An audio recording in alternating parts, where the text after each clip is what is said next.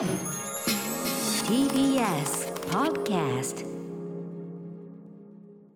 11月11日木曜日時刻は8時になりました。TBS ラジオキーステーションにお送りしているアフターシックスジャンクションパーソナリティの私歌丸。そして木曜パートナーの TBS アナウンサーうないりさです。ここからは聞けば世界の見え方がちょっと変わるといいなな特集コーナービヨンドザカルチャーです。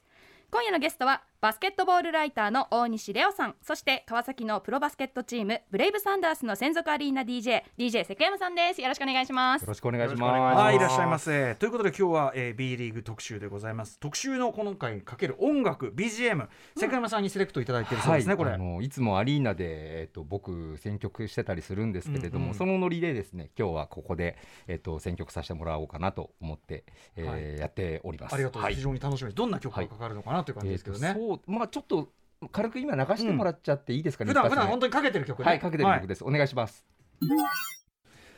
これあのディレクターの角君が間違ってかけちゃったんじゃない？じゃないんですよ。これはアフターシックスかけてんの？バンバンかけてまして。マジで？もうリリース当時からかけてまして。っていうのも、はいはい。あのーバスケの試合って、うん。結構6時っていうのが、んん。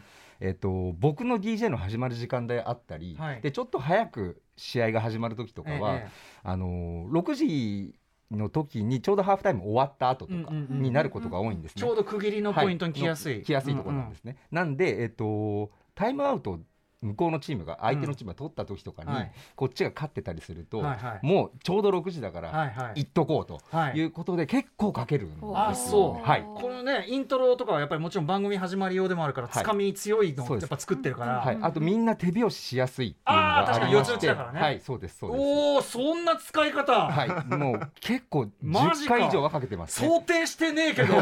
想定してねえけど嬉しい。ありがとう。やっぱリリックの内容が、うん。あの来てる皆さんとそのやっぱ仕事終わりにみんな来たりすあー確かに。るするのでそうバッかチリ合うんですよ。マジか、はい。想定してねえけど。嬉しい、はい。あそうめちゃくちゃありがたいです。よ、はい。はい。セクマさんありがとうございます。この間実際試合に行ったら、うんうんうん。あのこれ6時にちょうど流れたんですよ、うんうんうんでなんかすごいお一人でおたおたしちゃって、うんうんなんかあなんかなんかどうしどうしようどうしようみたいな。いやいやありがたい。僕も会場で味わってみたいそれ。もう本当そう、うん。結構おもろい状態になるっすね。なるほどやっぱなるほど、ちょっはい。とそれもちょっといずれ会場とかね、はい。直接伺う大きなモチベーションになりましたね、お願いします。そんな感じでまあ音楽結構かかるし、はい。それが会場の雰囲気をこうなんか作っていくみたいなそこは B リーグやっぱ大きいんですか？そうですね。本当バスケットボール常に音楽が流れてると言っても過言じゃないぐらい、常に流れていてでそのまあタイムアウトだったりとかちょっとブレイクした時に曲が流れたりするんですけど、うん。うん。まあ、そういう時になんか自分の好きな曲が流れたりすると、うん。まあ、なんかクラブ行って自分のテンション上がる曲がかかった時とか、うん。うん。うん。うん。おおってなるじゃないですか、はい。はい。あれがバスケ会場でも味わわえるっていう。うんうんはいなるほどね。しかもそのバスケだったらやっぱりラップヒップホップだろうっていうのはね、うん。うん。こう正直我々ねそうですよね。まあ、もちろんアメリカのイメージも含めてですけど、うんうんいやそれが実際に日本のリーグでもそれがねなってるのがやっぱ関山さん。関山さんでよかった。ありがたい。あの、はいブレイブサンダース以外にもはい。専属 DJ で生はいでかけてるチームって結構あるんですえっ、か、と何個かはあります。あはい。うん。なんだこれは後々お話できたらなっていうちょっとね。ブレイブサンダースのはい。試みと、そしてそれ以外どういうことをやってるのか、うん。なんでも、うんうん後ほどから。はい。はい、といった感じでバスケとカルチャー幸福な関係そしてアフターシックスジャンクションがかかるいい会場ねこんな感じ、えー取り上げていきたいと思います。本日の特集はこちら。日本のプロバスケットボールリーグ B リーグはカルチャー面から見ても超最高特集。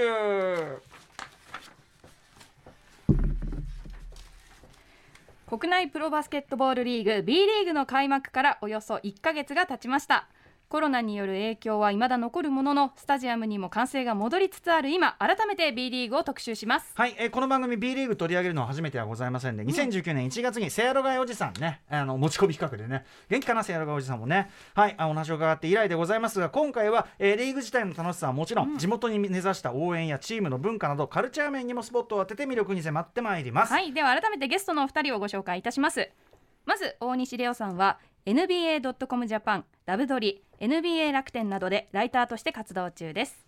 記事のライティング以外にも NBA 解説翻訳通訳など幅広く手掛けポッドキャストや YouTube でもパーソナリティとして活躍しています。番組では佐々木クリスさんと一緒に NBA の魅力も伝えてくれました、はいお世話になっております。そしてセクヤマさんは神奈川県川崎市出身の DJ で巧みな J-POP 使いに定評があります主なリリースとしてオフィシャルミックス CD セクシーミュージックファンタジーなどがあります。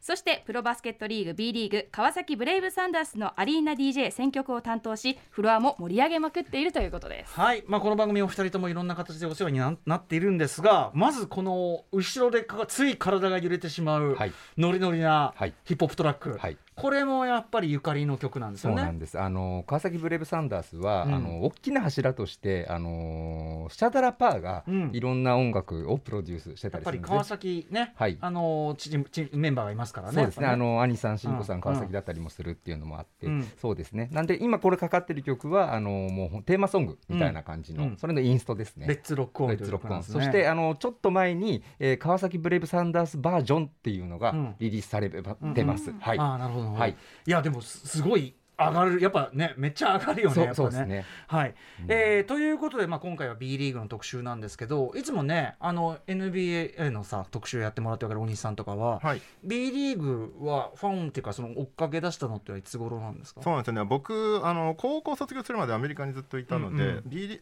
実はその日本バスケ事情ずっと疎かったんですね、うんうんうん。で帰ってきてからも日本の国内リーグがちょっとよくわからない状態なんか2つあったりとか、うんうん。なんか揉めてたりとかうんうん。してたんですけども、はいはい。そのまあ、2016年にやっとこう統合されて B リーグっていうのができて、それをきっかけに分かりやすそうだと思って、入ったので割と後追いなんですけどそはい。の日本の国内に関しては、でもその状態で入った僕でもうん。今こうして仕事させてもらったりとかしているので、まだなんか全然今から入っても余裕で間に合いますよっていうそうですことでね。リーグ自体も新しいしねそうですね。それもあってお誘いに来ました。それはそうか。お誘いにね。あのすごい素朴かつちょっとこう、まあ、若干失礼に当たったら申し訳ないんだけど例えばその NBA ファンとしてね、すごくあの要するに世界トッププレーみたいなのいっぱい見てる目から見て B リーグってちゃんと楽しめるもんなんですか？いやもうなんそうですね。もうレベルは本当に高いですし、うんうん。それであの、まあ、NBA ってちょっと突出しすぎちゃってるので、うんうんうん。そこと比較してしまうとどうしてもっていうのはあるかもしれないですけど、うんうん。やはりそのバスケットボール自体はしっかりしているものなので,、うんうんうんでエンターテインメントとしてこうパッケージ化されているのが非常に分かりやすくて、すごい誰でも楽しめるんじゃないかなと思ってます。うんうん。大西さんがねそうおっしゃるんなら、まあ、ますますっていうかね、その信用度高まるって感じしますよね。世界レベルをしてるわけだから。そして瀬古山さん。そうですね、うん。僕はもう全然やるまでは知らなかったっていうか、うん。好きでも嫌いでもないっていうか、うん。一番良くない状態っていう、まあまあでもしょうがない、うん。そうですね。で中学の時はテニス部でしたし高校生になるともうあのダンサーへの道を志すようにうん。なっていたりするので「うん。スラムダンクすら読んだことあんまりなかったぐらいなんですよね。でどっちかっていうと僕川崎なんで、うん。あの野球の方ロッテオリオンズのホームだったんで幼少期はずっとそこを応援してはいたんですよね、川崎ホームチームってそこだもんね。そうなんです、そうなんです。あの家からもう5分ぐらいだったんで、もうずっと毎試合行ってたりとかしてて、うんうんうん。なんで NBA とかっていうのもそのジョーダン全盛期はなんか知ってるけど、うん。まあファッション的なところしか知らなかったりうんうんとかですね。あとヒップホップとのその音楽とのうん。絡みが多いアーティストがええいっぱいいたじゃないですか。うん。あのシャキール・オニールとか、シャクはねははい、あのーマイケルもうん。ね、ジャムあのーまね、うん。でやってたり。やってるしまあまああとまあ実際歌で歌われることが本当に多かったりねだった。そんぐらいなんですよね知ってたのが、うんうん。はい。で,、うん、で川崎のバスケットボールチームがあるっていうのは、うん。結構昔から知ってたんですよ、うんうんっていうのは高校生の時とかに僕あの駅前のカレー屋でバイトしてたんですけどやけに背の高い選手がやけにこうジャージをすごうんいちゃんとしたジャージを着て、あの来るんですよやけに食うみたいな。やけにそうなんですそうなんです。本当に食べるんうんうですよ、んでそういうのよく見てて、でゲーセン行くとそのすっごいでかい人が、うんあの筐体に座って、はい。あの鉄拳をやってたりの を間近で結構見てて、で川崎にはあのバスケットチームっていうのあるんだなっていうのが分かってたんですけど、まああの見に行くまではもちろんい行けてなくて。それでまああのこういうお話をもらいまして、えっとどういう感じでやるのかなどうやったらいいのかななんて思いながらや一発目やったんですけど、うんもう会場でいきなり花火は上がるわ、うんうんうんあの火柱は上がるわ、えっと、もうもうそういうのにエンタメ要素が半端じゃなくて、うんうん。あのあこれは音楽変わればもっと良くなるぞって僕は思いまして。はいはい。でやっぱりそういう時ってこうやっぱ流行ってる EDM だったりとか、うんうん。そういった流行っていたうんうんうんうん EDM だったりとかっていうのの結構使い回しが多かったりしたんで、うんうんこれはもっとこうあのまあ来てるお客さんっていうのはうん。川崎のお客さんだったりするんで、は結構気の 気の知れたじゃないんですけど、うんうん同じところで育った人たちが、はい、どういうどういうこうどういう、はい、傾向、はいうん。うんっていうのは分かってきていたので、うんうん。もう一発目から用意してきてたうん。DJ セットを全部捨てて、ええ。その場で構築して、ええ。えー、と DJ を一発目やりましたね。うんうんうんうんそしたらやっぱりちょっとあのよろお面白く喜んでくれて、まあ、星野源とかかけたりとかっていうのをして、あの格好つけずにやったら、まあ、そこでもう僕はドハマり、はい。これこれはもう大好きになっちゃおうんうんうんうということで、あの今に至る感じです。なるほど、はい。さっきお兄さんがおっしゃったそのエンターテインメントとしてすごくいろんなね多角的に盛り上げてるっていう部分もそうだし、はい。なおかつ自分が音楽プロデュースできる余地を見つけてそれがすごくハマったというかね。ねことなんですね。はいはい。はい、ちなみに、えー、と専属アリーナ DJ 具体的にはどういうはい、ことをやるんでしょう？えっと、基本的にはあの試合前とハーフタイムに、えー DJ タイムがあります。うん。でお客さんとか選手、えーお客さんのことをバスケットではブースターっていうんですね。うんうん。えーで川崎の場合はあのまたブースターじゃなくてサンダースファミリーと呼んでるんですけれども、うんうんうんえーでその方々のボルテージを高めたりうん。逆にリラックスさせたりするのが僕の仕事うんうん。であるって感じですね。なるほど。はい。あのさっきお西さんが結構ずっと音楽かかり続けてると、はい。あの他のスポーツももちろんね合間合間に音楽かかるとかはあると思うけど他と比べても圧倒的にやっぱり音楽かかるそうですね、まあ、しっかり曲がかかってるのはそのブレイクした瞬間なんですけども、まあ、攻めてるタイミングと守ってるタイミングで曲が変わったりとか、すごいそうなんそれなんだ。基本的にずっと何かしら鳴ってるっていう状ですね。オフェンスディフェンスのコールは実はずっとシャダラパーが、流れていて、なんかオフェンスディフェンス、曲があるんだよね曲があるね。なんであの皆さん気づかないで聞いてると思うんですけど、うんうん。ずっと兄さんと坊主さんの声を聞き続けながら試合見てる感ちょっじなんです。とした洗脳みたいな感じ。はい。は いでもやっぱりそれによってその試合展開もよりこう熱く見れるってことですね。い。いなあ、はいホームゲームだとそこまでやっていいってことなんそうです。やっていいんですよね、ホームゲームだとホームの演出チームがもうホームの応援をそそういうことでやり逆にやっぱやりづらいだろうね。アウェーできたらね。アウェーはアウェーうん。でやっぱり行くとやりづらいこっちのリズムがねあん。のにね。そうです。そ本うです当各チームいろいろ味を出してたりとか、うん。それこそ琉球行くと琉球音階の曲が流れてたりとあーそう。なんですよなるほど本当に三味線っぽい音が流れて面白いですよね。でも色があったら面白いよねやっぱね、はいここのチームはこういう、はいこうジャンルとかさあっても面白いしね、うんはい。そして、えー、大西さんぜひですね、ご聞き伺いたいのは今こう B リーグに注目する。実は結構大きなタイミングなんですよね。そうなんですよ、あのー実は2026年に大規模なリーグの再編成っていうのが行われるんですけど、ほうほう。今あの B1、B2 そして下部リーグの B3 っていうのがあるんですけども、そこの、えーまあ、組み立て方をちょっと一回改めましょうというはい。感じで、へー。そのもっとより世界に向けて発信していこうっていう意味合いもあって、はい。今すごい過渡期にあるといううんうんうん。かちょうど。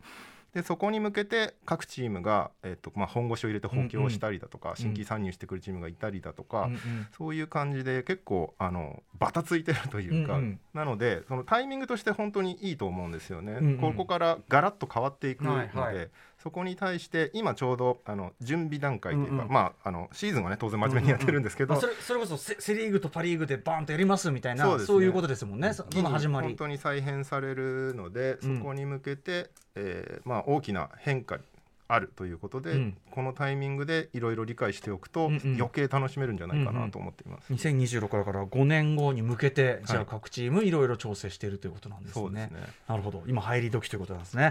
はいということでお知らせの後我々全員ねこのユニフォーム着ながら、ブレイブサンダースのユニフォーム着ながら B リーグ特集試合開始です。After Six Junction. 時刻は8時今15分です。アフターシックスジャンクションのパーソナリティ私ライムスター歌丸そして木曜パートナーの TBS アナウンサーうないりさです今夜は B リーグ特集をお送りします解説はバスケットボールライターの大西レオさんそして川崎ブレイブサンダース専属 GJ のセクヤマさんです。よろしくお願いします。よろしくお願いします。はい。ここのねお二人のおしゃべりコンビだ。もう安心感あるわ。今日楽だわ。なんて。思ってたけどセクヤマさん意外とこっち座ってしゃべるってね。初めて初めてなんだもんね。はい、いつも DJ ブースでしたから。ー何をやらせても安心感があいるな。やーもう憧れのデスクです何を言ってんのもう帰りたくないです。いやいやいやありがとうございます、えちなみにここはもともと大西さんとセクえヤマさんは、っと、僕が、あの NBA のイベントとかでよく勝手に一方的に見てるっていう感じではあってあのツイッターのフォローはし合ってるいるぐらいの関係あー。そうですね。僕も一方的に、あの番組であそうですね。もちろんね。聞かせていただいているから。ああそうですかそうですか、はい。い、やでもなんかいいバランスの二人でちょっとねよろしくお願いします。よろしくお願いします。さあということでいきましょうか。はい、ほ今回はですね前半戦そしてハーフタイム後半戦の3部構成でお送りしていきます。まず前半戦はリーグが変化の時を迎えていて最高。そしてちょっとしたハーフタイムを挟んで後半は地域のカルチャーと結びついていて最高と題してそれぞれ最高な B リーグのポイントをご紹介していただきますさあそれでは早速バスケで言ったらワンクォーターツークォーターに当たる前半戦行ってみましょうリーグが変化の時を迎えていて最高先ほど大西さんおっしゃってた通り2026年に向けてのリーグ再編に向けていろんな変化があるということなんですね。はい。うんはい。どえー、とどういう感じになってるんでしょうか？そうですね、まあ、今その、まあ、再編の説明をする前に、うん。うんまず今どういう状況なのかっていう状態なんですけども、えっと、今 B1、B2 そして下部リーグの B3 があると言ったんですけども、B1 に今東地区と西地区で11チームずつの、まあ、合計22チームがいると、でさらに B2 にも、えー東西で7チームずつの14チームがいる。で、えっとまあ、レギュラーシーズン60試合えー行いましてでそれの上位チームが、まあ、チャンピオンシップって、まあ、いわゆるプレーオフですね、うんうん。プレーオフに勝ち進んで、えーそのがあの優勝チームを決める大会っていう感じなんですけども、うんうん。そこでさらに、まあ、今ちょっとコロナの関係で、はい。あの事情がちょっと変わってるんですけども今まではその、まあ、B1B2 の昇降格があったりとか、うんそのうん。弱かったチームが B2 に落ちたりとか、あの B2 優勝したところが B1 に上がったりとか、まあ、そういう入れ替えだったりとかいろいろあったんですけども、その2026年の、えっと、新リーグはもうその昇降格は一回廃止して、その新 B1 新 B2 で B3 ももう B リーグっていう組織に入れちゃって、うんうん。新 B3 ということにし、うん。あの再編成しましょう。うんうんでその B1 はその地域と日本を代表する。で世界と互角に戦えるようなリーグにする、で B2 は、えー地域に根ざした、えー世界と戦う準備をするためのリーグ。で B3 が、えーいわゆるプロ水準のリーグであるというそその高めの水準を設けて、うんうん。えー再編成しましょうという、うんうん。でその新 B1 です、まあ、仮称なんですけども、うんうん。そこに入るための条件っていうのがかなりあの厳しくなったというかはその平均入場者数が4000人ないといけない。とか、あえーあそこだ、はい。強さだけじゃなくて、はい、あとまあ売上高が、えっと、12億円どっちかっていうとそっちの方が人気力なんだ。そうですね。どんだけ集客できるかっていうのが結構重要、うんうんうんであと一番大きな軸が通してあるのが、まあ、アリーナをしっかり持っていてそう5000人以上のキャパがあるアリーナをこう保持していることっていう、うんうんそこが結構大きな軸としてあってまだそこまで満たせてるチームってそんなにいないんですよ本。当ですね。アリーナってまだこれからどんどんできていくっていう状況なので、そなのでそこにその5年っていう準備期間があるんですね。うんうんうんでそこに向けて今いろんなチームが必死に、えっと、その基準を満たすためにどんどんどんどん頑張っていこうっていう状態になってるんですね。あーでもそういうこうちょっと高めのハードルを設定してここについてきてくださいってそうですねやらないとつネクストステップに行けないぞというなんか強い覚悟を感じるようなそうなんです再編ですね。でもうどでかでかと掲げてるのが、その NBA に次ぐ世界第2位のリーグになろうっていうこれはでかくかなり強気にいったなっていうち感じなちなみになんですけど NBA アメリカのねそのバスプロバスケットボールリーグ、まあもちろんぶっちぎりの、はい。もちろんトップなの分かるけどその次ってどのぐらいなんですか？スペインですかね。スペインリーグはかなりレベル高いっていうのとあとまあスペインだけじゃなくてヨーロッパはユーロリーグっていうのがあって、その各国のつリーグの強いチームが、え一緒にやってる、うんうん。あのあまあ、サッカーとかでもよくある仕組みですけど、はいはいはい。そういう状態があるので、まあ、そことうん。真っ向から勝負しようっていうことなねので、体格だってかなりのね、はい、覚悟がいるというか、はい。そのためにどんどんリーグ自体のレベルも上げていかないといけないっていういやでも志としてはいいよ。そう、まあ、高く持った方がいいですからね,、ね、すごくいいワクワクする、うん。はいなんかそれにいろんなその別にあのバスケに限らずだけどいろんなジャンルの選手のそのなんていうのもう世界的活躍見るになんかいちいちその無理だべとか思ってること自体がなんか、おかしいよねっていうかそんなこと思う必要ないよねっていうのは普通にみんな思ってることだろうからそうですね、うん、なんかいいと思いますなんでねなんかなんか日本人でバスケえっていう雰囲気をもう取っ払っちゃって、うんうんもう上行こう行こうっていう感じにああ。今なろうとしている状況です、そのムードとか志そのものにちょっとワクワクしますね。そうですね。なんかへーはい。えーということでこれ2026年の再編に向けた動きと皆さんお分かりいただけましたでしょうか？はい、こういった前提を踏まえた上で2つの最高ポイントをまとめていただきました。まず1つ目はこちら。選手のレベルがぐんぐん上がってて最高。はい。レベル上がってる。これ本当めちゃめちゃレベル上がってるんですよ、日本のバスケ。うん。あのまあ、今6シーズン目なんですけども、その毎年のようにやっぱり選手たちのレベルが上がっていて、うんうん。でその要因としてやっぱうん。大きなポイントが僕3つあると思うんですけど、はい。まあ、すごいざっくりしたポイントですけども、まずその新たに上がってくる若い子たちがめちゃくちゃうまいんですよ。うんうんうん本当今の若い子たちってバスケットボールが上手でそのやっぱりなんですかね練習方法がすごい盛んになっあのいっぱい増えてたりとか、それとかあの動画を見ながら練習する習慣が増えてたりとか、やっぱりそのいろんなコーチとか話してても最近の子は本当もう YouTube 見ながら練習したりしてて。もうあれはあの吸収力はすごいよねっていう話がよくされてるんですけどもう本当高校生とか大学生レベルがどんどんどんどん上がっていて、それがやっぱりこう下から入ってくるので、その毎年のようにだからレベルアップしていくんですよね、リーグ自体が。はいでそのまあその若い子たちがいいっていうあの前提があるので、うんうん。D リーグにはその特別指定枠っていう、うんうん。あの制度があって、はい。その大学生とか高校生、まあ、22歳以下の選手をこうん。う期間限定で自分のチームでプレーさせることができるっていう枠がある,、あるんですよ。うんでそれによって、まあ、高校生ながらプロたちと一緒に試合に出たりとかで、まあ、大学生高校生があの、まあ、プロと一緒に普通の本当レギュラーシーズンに出場するっていう、はい。すごっ。ものすごい経験値なんですよ。それ。はいはいはい。でそれを自分の高校とかに持ち帰っていって、うん。でそこでまた高校大学ってレベルアップしていくじゃないですか。あー。なんかもうレベルアップの連鎖が今すごいことになってるんですよね。あーすげえそれ。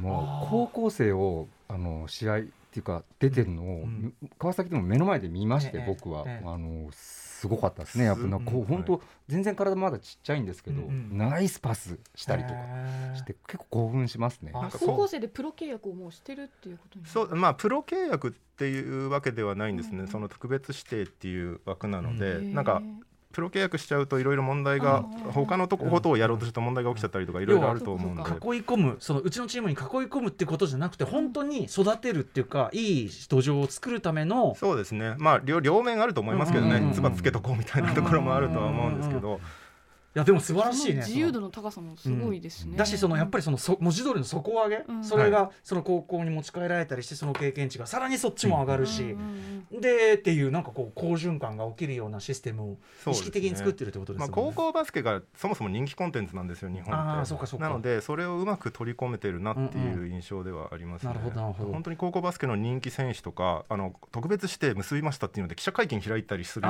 レベルで話題になったりとか、なるほどそうかそうか若い世代のまず台頭が一つあると。そしてさらにですねあの海外からやってくる外国籍選手、まあ、いわゆる、まあ、助っ人ってよく言われますけど、スポーツ界では、うん。そのレベルもどんどんどんどん上がってきてるんですよね。うん。あの入ってくる選手たちがすごいレベルの高い選手たちが入ってくるようになってきてるというか、B リーグできた頃ってあの、まあ、元 NBA 選手がいると結構おーおーみたいな感じになってたのが、今ではもう珍しくないぐらいになってたりとか。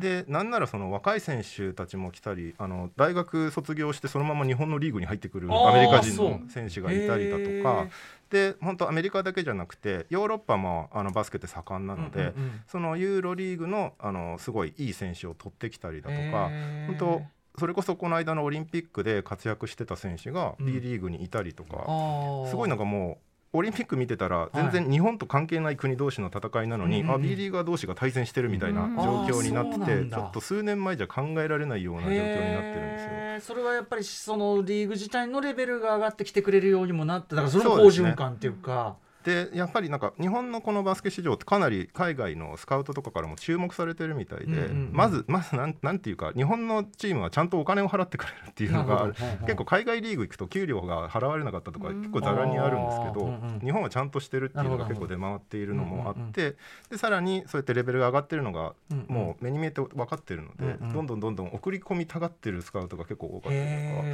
とか。それこそまさに本当に世界レベルに手がかかってる状態ですねそれはね。そうですね。本当にね、えー助っ人がね選手もレベルが上がってると、はい。そして？そしてこちらがね面白い試みなんですけどアジア枠っていうのが導入されまして、その縛りがあるんですよ。あの外国籍の選手を同時にコートに出せるのが2人までだったりとか、うんうん。登録できる選手が3人までとかいろいろうんうんうん。あの縛りがあるんですね、うんうん。じゃないと全員外国人みたいになっちゃうので、うんただそのアジア枠で使っをで取った選手はその特例として一緒に出していいですよっていうそれによって何が起きたかっていうと、うん。アジアのすごい選手たちがバンバンバンバン B リーグに入り始めてきてるんですよ。でこれ導入されたばっかりなんでまだちょっと数は少ないんですけど、う去年とかはあんまりいなかったんですけど、うん。今年になってからもうフィリピンの代表選手とかがどんどん入ってきてて、逆にフィリピン困ってんじゃないかなって思あうぐらい入ってきててそこがかなりあの全体的なレベルを上げてくれるっていうことにつながってますね。なるほど。やっぱり一流選手がね来てくれると話はね変わりますよね、はい。どんどんね。そうですね。なるほど。ということで若手レベルアップ助っ人レベルアップアジワーク導入でまたレベルアップと、そう。うん。でそれによってその国内でずっと頑張ってる選手たちも、うんうん。やっぱこの競争力が高まっていくので、うんうんうん自分たちもやっていかないとっていう感じになるじゃないですか。確かにで当然毎日のようにその高いレベルの人たちと競ってると自分たちも上がっていくので、はい。相乗効果で今どんどん上がってきているっていう。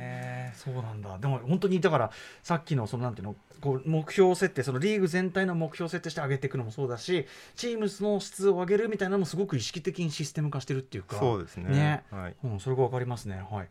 さあということでレベルが上がってるという話でございます。はい。そしてもう一つの変化がこちらです。新規参入のチームが活躍。再編へ向けた群雄割拠感が最高。はいチームがまた新たに増えてると。はい、うん。このまあ再編に向けてだと思うんですけどもその新規参入してるチームが増えてきたという、うんうん。でまず新規参入するためには下の方から入ってこないといけないので,、うんうん。で今年すごい特徴的なのが B3 に長崎ベルカとうん。アルティーリ千葉っていうチームが入ってきたんですけど、うんうん。ここがなんかもうすごい補強をして うんその B3 なのに B1 レベルの選手を集めて、へー。でそのアルティーリ千葉っていうチームに関しては、ヘッドコーチがオーストラリアの元代表コーチだったりとか、うんうんうん。なんかそういうコーチレベルでもすごいお金を投資して。そのいいチーム作りを下からするっていう、うんうんうん。でそれでもうどんどんどんどんもう、B うんうん2026年までには B1 に上がってようっていう意識で入ってきてるんですね。はいはいで、うん長崎に長崎とかに関しては、うん母体が実はジャパネットなんですね。うんなので資金力があるっていうのもあってそれでかなり全体的にざわついたんですよこのオフシーズン。うなんかすごいのが来たみたいな感じにはいはいはいはいなっていて。でそれによって他のチームも焦るじゃないですか、うんうんうん。ちもちょっとこれ頑張んないとみたいはい。はない話になって、そうしてあの、まあ、大型の補強をしたりだとか、うんうん。B1 でもその代表クラスの選手が移籍したりだとか、うんうん。まあ結構戦力分布がこう大うんきく変わったんですね、今シーズン。うんうん。うんなのでそれによってこう全体的な競争力が増しているっていう、なるほどね。で注目チームがかなり増えましたよね増えましたね。今シーズン。そうですね、うんうん。なんか今まで B1 から B1 B2 から B2 みたいなのが多かったんですけど、今 B1 からいきなり B3 とか、うん。ああもうだからそのそこのレベルが上がっちゃってるからそうなんですよやっぱ26年に向けてのその動きですからね。厳しいっちゃ厳しいけど、うん。まあ必要なはい。そうですね。競争というか、おおおー。お前半終了ブザー。ブザーが。ねえ。ということでハーフタイムに入ります。さあハーフタイム何やるのこれは？ハーフタイムはあれですよあのーお お腹空いてんですよねうないさん。な何が入ってるんですか？そのうなぎさんこれの時間を、まま、待ってたんですから。この間この間持ってきたお土産と一緒なんですけどサンダースチップスをですね。あの今日もおもはい、お持ちしまして。要するに川崎のはい。そのね、そうです。あれですよねさブレイブサンダースのはいオリジナルのスナック。オリジナルのスナック。うん。うまみからし、えー、唐辛子味とコンソメキング味になりましてすごいパッケージおしゃれですね。可愛いんだよねあとこれトレーディングカード選手のトレーディングカードがつい。てましてあのこれを集めてるサンダースファミリーの皆さんはですねあの、うん。ネットであの SNS などでうん。交換したりとかしてるんですよね。あーなんでねこれちょっとえなんか成城石井に売ってそうなおしゃれなパッケージの確かに確かに。ポテトチップスあなたがのおしゃれのイメージがねいいですね。確かに確かに成城石井売ってそう売ってそう売ってそう。売ってそう食べな食べなえいいんですかうん。あともう一個持ってきてましてこれ、うん。あのこれね川崎大師うんの地元の企業と川崎はよくやったりとかするんですけど、川崎大師のおせんべい屋さんのですね、ええ。大師巻きっていうのがありまして大師巻きの中身と海苔がついてないバージョンですね、あのこちらもお持ちしましたので、うん。これ我がいいのはね、うん人がこれをうん食べていただいて、ちょっとねラジオラジオやりながらやるにはちょっとバリバリ言うかもしれない。そうですね。あそうか曲を聴きながら食べりゃいいんだこれ当ね。あそうですね。そうですよ。ということで差シーでもいただいたところで、ぜひですねハーフタイム用にですねえー曲を関山さん、選曲いただきたいんですけど、曲ね、今日あはいの、い一曲すやばい曲用意してきたんですけれども、何ですか？あの東海地方を拠点とするラッパーでユークスタイルさんっていう方がいるんですけれども、えー海外に住まれていた時期があったりしてですね、NBA を間近に見てきたバスケットボールボールファンでもあるんですね。うんうんうんうん。で NBA だけではなくて日本国内のバスケシーンにうん。もしっかり目を向けている方で、うん。えー今期の B リーグの開幕の前日に、うん。えーこういった曲をリリースしましたという感じで、えーそれでは聴いてください、えーユユークスタイルさんで、えーファーイーストフープドリームです。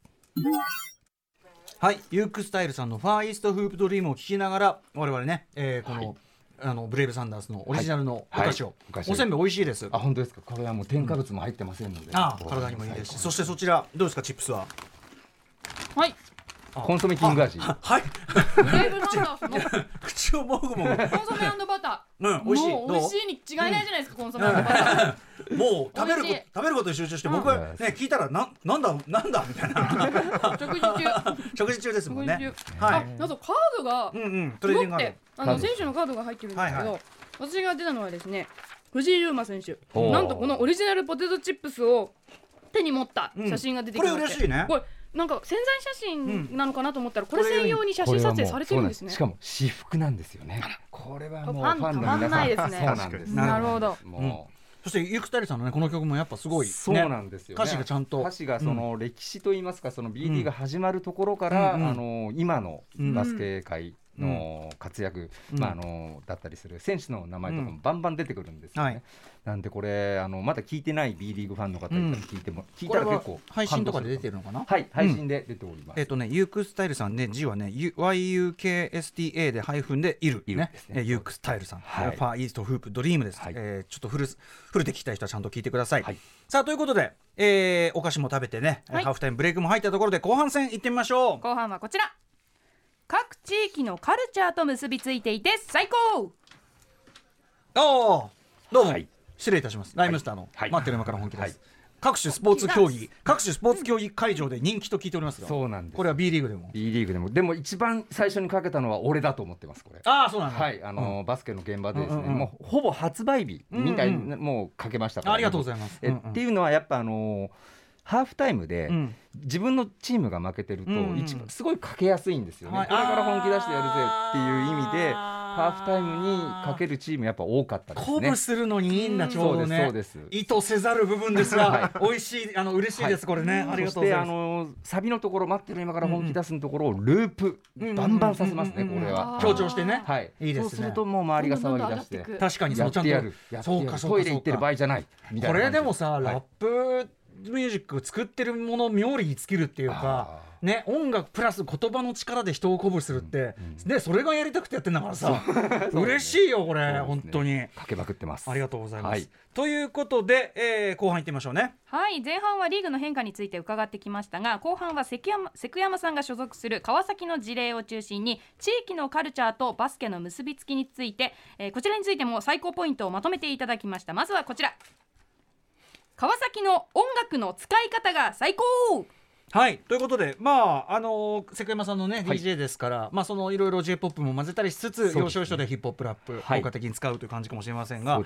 えっと関山さんどういうこうなんていうんですか川崎こはのブレイブサンダーズ用はどういう取り組みをされたんでしょう、えっと、まず川崎ではさっきも言ったんです冒頭でも言ったんですけど、やっぱ大きな柱にやっぱスチャダラパーの存在があります、うんうんえーテーマ曲メイン曲、えーオリジナル楽曲いろいろ作ってたり試合中のオフェンスディフェンスのコールもすべてススチャダラパーによるものなんですね、なんでまああのーオフェンスディフェンスコールを聞いてるだけでもこの時点でちょっと日本のヒップホップ知ってる人とか好きな人は非常に受ける状態だと思います。うんうんで、えっと、ここから僕の仕事なんですけどさっきも言ったようにあの試合前とうん。ハーフタイムに DJ がまずあるんですけど、その他にあのオープンから会場ですね。うんうん。会場が、あのオープンしてかうんうん。ら試合開始まで約1時間あるんですけど、うんうんうん。メインアリーナに流れる約60分のミックスの制作もやってるんですね。でこれは毎試合僕変えてます。うわー、大変だ、はい。うんうん。でアリーナの外の広場あのサンダーススクエアってところがあるんですけど、まあ、そこにフードトラックとかいろいろ出たりする場所と、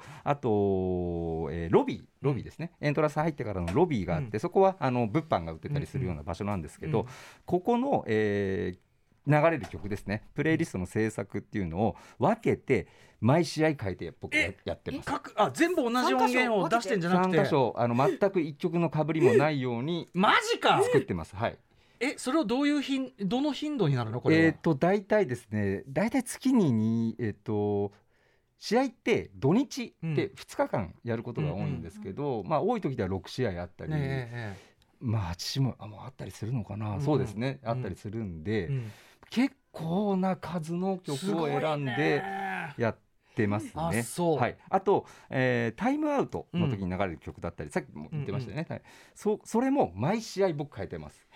はい。これそこまでして、はいこうまあ、変化をつけるとか、はいはい。うん場所によってもあるとかそこまでする理由は何なの？えっと、そうですね。これは、うん、僕コロナ前とかにはい。よくアウェーにも、あのー視察といいますか。他の地域のね、はい。試合をね。あの見に行ったりしてたんですね、まあ一番はサンダースのことが好きになってしまったから選手の応援っていうのがもちろんあるんですけど、まあ、ついでにいろいろこう演出も見たいなみたいな感じだったんですけど、うん。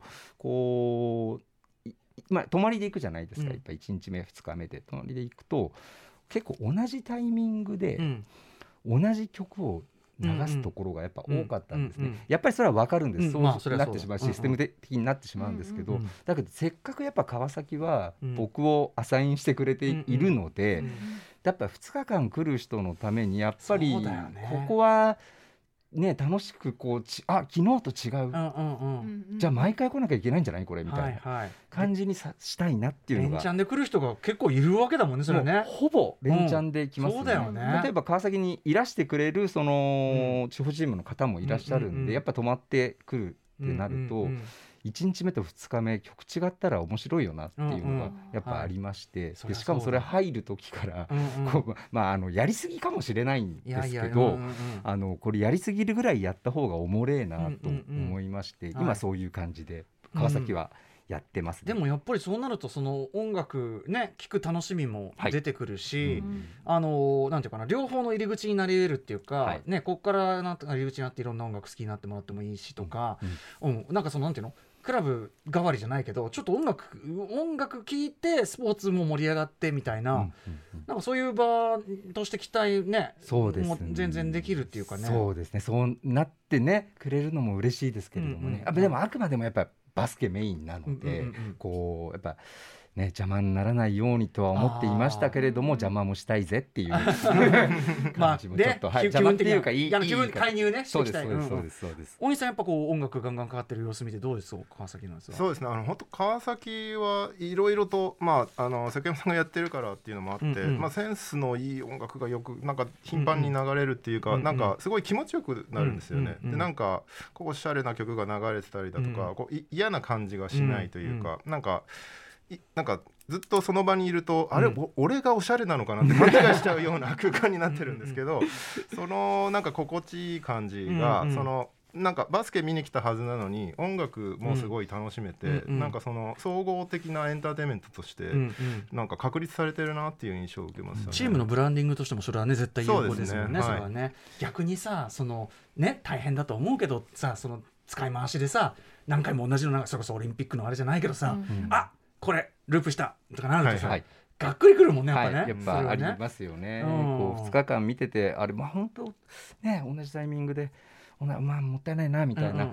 ことはあるんです。なのででもね、うんうん。あのいろんなチームのやり方あると思うんでそれは、うんうんあのもちろん。うん。あの川崎での話なんですけど、でもやっぱりその、はいやっぱバスケットなんかこれから来るそのなんていうの、あのこれから盛り上げていくリーグなんだから他の地域もちょっとそこはいろいろそうですね。なんかお互いがお互いのやってることを見ながら、えっと、こうそそういったエンターテインメント要素も向上していくといいのかなと思いますね。たね本当にか会場によってはいたまに子供と行くとちっちゃい子供と行くと、うん。結構爆音で泣いちゃったりとかしちゃったりとかするんですけどまあ、そういう配慮をどうするかとか確かに。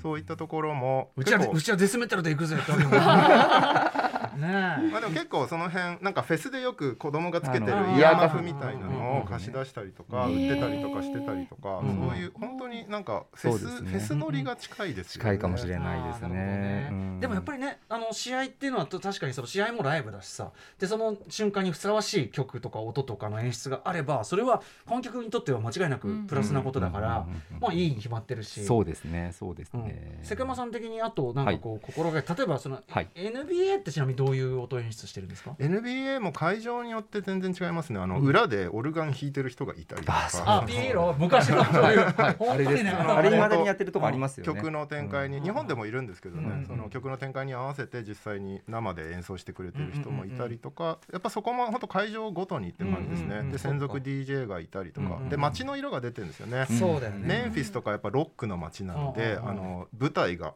あの、うん客席2階席だか3階席の間にステージがあって、うんうんそこで生バンドが演奏してたりとか、結構いろいろと本当アリーナによって全然違いますね。うんバババンドいいね。最高っすね、それ。うん、いやだからなんかそのそれぞれの地域のなんかこう文化的なそこの出身のね優れたアーティストなんかいっぱいいるだろうはい、うなんですよ。やればいいですよねそれはね。そこは本当に地域と根ざすのあの根付かせるためにもいいと思うんですよね、ん。そういったところを取り込むっていうのは。うんうん。選曲的にあと選曲的にそうですね、今 NBA の話出たんで、うんうん。ちょっと NBA のことで言うと、ええですね。その僕が担当してる演出だったり選曲するところっていうのは NBA を参考にしようかなと思ったんですけど、うんうん。するってことはほぼなくてですね、あの完全にやっぱ独自路線で今やってるんですけど、うん。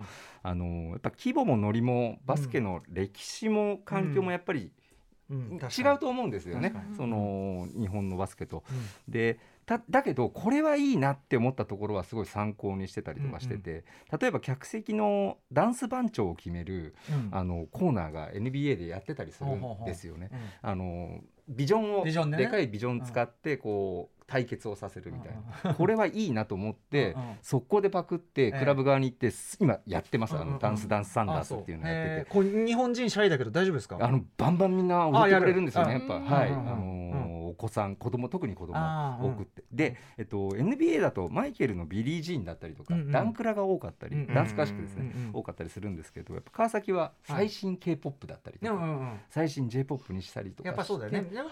みんなはね、あのパッと踊れる曲ってことだからね。それはねやっぱ特に K-POP とかだともう振りが TikTok でみんな知ってるみたいな感じになってるのでやっぱ子供たちはバンバン踊るんですよねう。わそういう動向も抑えなきゃ。はい、うん TikTok との絡みも川崎は結構やってます、ああそう。はい。いやちゃんとやってるね。本当川崎さんいろいろやっててそのそれこそ一日の流流れた曲が、うんうんうん。そのその日のうちに Spotify に公式リストとしてやってますねそれは。親切。あの2日間土日で土曜日試合やって日曜日試合終わった瞬間にその2日で流れた曲の厳選50曲一気に流れます。マジか。はいプレイリストやってます。これどんなクラブもそんな親切設計はないよ。うん。ええいいなあ。帰り道にまた聞きながらちょっと浸るみたいなのができたりそしてとかアウェーの日の朝にも、もう選手のプレイリストが上がるようになってます。はあ。選手が好きなうんうんうん。曲これを聞いてね。試合前に聴いてる曲とかそうですそうです、んんん。っていうのがなってて試合のたびにプレイリスト Spotify に上がるっていう。それでも単純にセクウマさんの新しいセットリストがガンガン上がるってさもうそれだけでバリューだよね。そうですね、まあそうかもしれないですね。ね。うん。いやだからぶ、まあ、さっきも言ったようにブランディングとして抜群だし、うん。音楽好きがえなんかその川崎ブレイブサンダーズのそのねプレイリストやばいよっつって聞くようになればいよいよ、ね会場でも聞いてみたいってうん、そうそうそうそう、うその会場でどう機能したのかやっぱ聞きたいから、うんフロアで、ん。まさにフロアで、フロアで、ね。はい、うん。いやそれはすごいわ。感じですね、うん。あとこれ余談なんですけど、えっと、川崎はですね EDM の使用を避けております。はい、であのこれすごく優れている音楽だと僕はね。はい、思うんですね、うん。約1分ぐらいでうん。人の心を爆上げしますからね、誰でも絶対に盛り上がる構造になっていける。るじゃないですか、うん。ただそこが怖いところだと思っていてやっぱりちょっと EDM っていうのはちょっと言い方あれなんですけど、うん。キックドラッグっぽいなっていうのがまあだからその、うん、あってしまう。ガンと聞いちゃう。そうですね、で使い続けると抜けられなくうん。なってしまう。怖さがあるなので川崎で EDM は禁止でございます。あの上げ慣れしてしまう。うん。そうです、うん。あの上げられ慣れしてしまう。そうですね、なんですけれどもたまに使います。なんだなんだよ。たまに一回うん。ね。今の1分間何だったの？すみません。たまに頼りたくなる。使ったりもします。いいじゃない。はい。ちなみに、えー、他のそのチーム川崎以外のチームのそういういろんな工夫であるとか、あるいはそのアーティストがやってるコロコロそういうのをぜひあったら教えてほしいんですけど、えーとね、結構やってたりするんですよね、うんうんあの宇都宮ブレックスだったりすると,、えーとね、歌丸さんもお知り合いだと思うんですが POP の上鈴木ブラザーズはいうん。が、あの常にいたりとか。そうですね。常にいるいますよね。いてあとあの自分たちであれですよね。ビールのあのあビール作ってビールうんうん。作ってますから、作ってるそれをあの会場で売売られてたりとか。あのやつら勝手にやってるんじゃなくてこうしてねちゃんとちゃんと。なんならスポンサーになってましたよねなってますね。チームのああそうなんだ、はい。そうですそうです。であのでまあライブやったライりとかもブやったりそれいいな POP ね。はい、うん。あとレバンガ北海道北海道のチームですけれども、あの DJ タマさんがあはい、はい、もヒップホップ DJ ね、アリーナ DJ やってたりとかですね、あと横浜 B コルセアーズですね、うん。もう2年ぐらい前からやってないのかな？でも前はやってたんですけどサイプレス上野が、あのーたまに来て、うん。あのテーマ曲もやったりとかですね、そういうのやってました、はい。えーあとアルバルク東京ですね、うん。これあの MPC プレイヤーのコーニー君っていうのがいるんですけど、があの選曲をやっていたりとか、えっと、あとは西宮ストークス B2 ですよね、うん。ストークス。あの両佐スカイウォーカーさんがあの絡んでいたりとかですねあと仙台だと、うん。仙台、えーうん。80 ATC ナイナー。ズ80 89なん。ですだとガグル。うん。やっぱガブルね。ミツ君とハンガーね、仙台すごいですよね。仙台すごいですね、うんうん。一人一人のテーマ曲とかちょっと前作ってました。から、えーすごい。なんならちょっとした効果音とかも、うんうんうん。その三田ビーチさんが作ってたりとかして。確かに彼らこそねその地元密着型アーティストのもう日本代表格だし、はい。まあかっこいいだろうねそれそうねですねこいいですねあと越谷アルファーズは、うん。あの DMC のコンテストになって活躍してたパチイエロー君っていう方がですね結構トリッキーなことやっていたりとかしてますね。あ、はい。結構はい。じゃあやってるんだね、はい、でうん。ただあのちょっと情報古いのもあるかもしれないんで、今やってるかどうかっていうのはあれなんですけれども、うんあのざっと調べた感じだと、うん。あのこういう感じですね。まだまだやってる方いっぱいいると思うんですけど、はい。あのそうですね。僕の知ってる限りではこんな感じかな。そういうのもあったりする、もっともっとねだからその今新規でも入ってきてるっていうしそうね。本当に地元発信型アーティストでなんかねそういう色作っていくとか、はい。あったらすごくいいですようん。ね、やっぱり地元っていいですよね、その地元の人がやるっていうのが、僕も川崎で、川崎市だから結構ねやってるのかなっていう感じもありますし、はい。だってプロ,、ね、プロ野球だってまさにその地域色との密着ってことによってある種復活したというかさ、うん。そうですね、ことっていうのはあると思うからねますますという感じですかね。はい。えーそんな感じでね、えー、とあとそうですね。川崎あのさっきさ俺ちょっと聞きたかったのは、はい。あのスタジアム飯特集ってやったんですよこの前野球の。はい、はい。あの聞きました、うん、はいそういうこうなんていうのこれスナック以外でなんかご飯系のやつとか。よ。僕あの特集聞いた時これはいバスケでもできると思ったんですけど、まあ、今ちょうどねコロナ禍であんまりあのやめちゃってるところも多いんですけども、結構選手考案のメニューそれこそバスケもやってたりだとか。はいはい。で結構あの外国籍の選手のメニューが面白かったりとかそーれとかまああとあのクラフトビール作ってたりとかこれはいい。ありクラますよね。フトビールは川崎も爆売れしてますね。あーそう。はい、ううん。うんん、あとこれなんスナック合うよ。うん。そうなんですよ。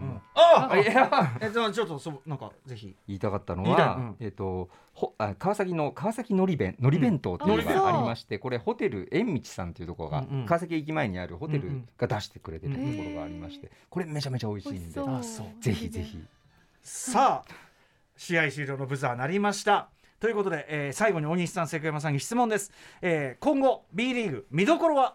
っていうでざっくりしたあれですよ、はい、じゃあ見どころはいはそうです、まあさっき言ってたようにその各チームがすごい本腰入れて補強し始めてるので、まあうんそういったところの、まあ、移籍した選手だったりとかそういったところがどう、まあ、ライバル関係がこう一新されて、うんうん。そういったところが面白いっていうのと、はい。あの1月に沖縄にできた沖縄アリーナっていうのがありまして、はいはい。そこでオールスターゲームが行われるんですね。でまあい行くのはちょっと難しい人も多いかもしれないんですけども、当然あのテレビでも放送とかあると思いますので、うん。そのでそれで見るテレビで見るだけでもそのアリーナでバスケをやるっていうことの楽しさっていうのが伝わると思うので、うん。うんぜひそれは見てほしいなそうですね。今と思いますね放映ってどういう感じになってるんですかねそういうね結構あのまあそうですねまあ NHK でやってる試合もあったりとか、うんうんうんまあ、あとそのバスケットライブっていう配信サイトがあるので、そこでなんなら全試合見れます、ああなるほど。もうアプリで見れちゃうあ感じです、ね。バスケットライブね、ははい。い、はいはい。でこのオールスター今あのちょうど投票やってますんで、うん。あーのそうですね。誰が出てくるはいこれでもね沖縄アリーナねで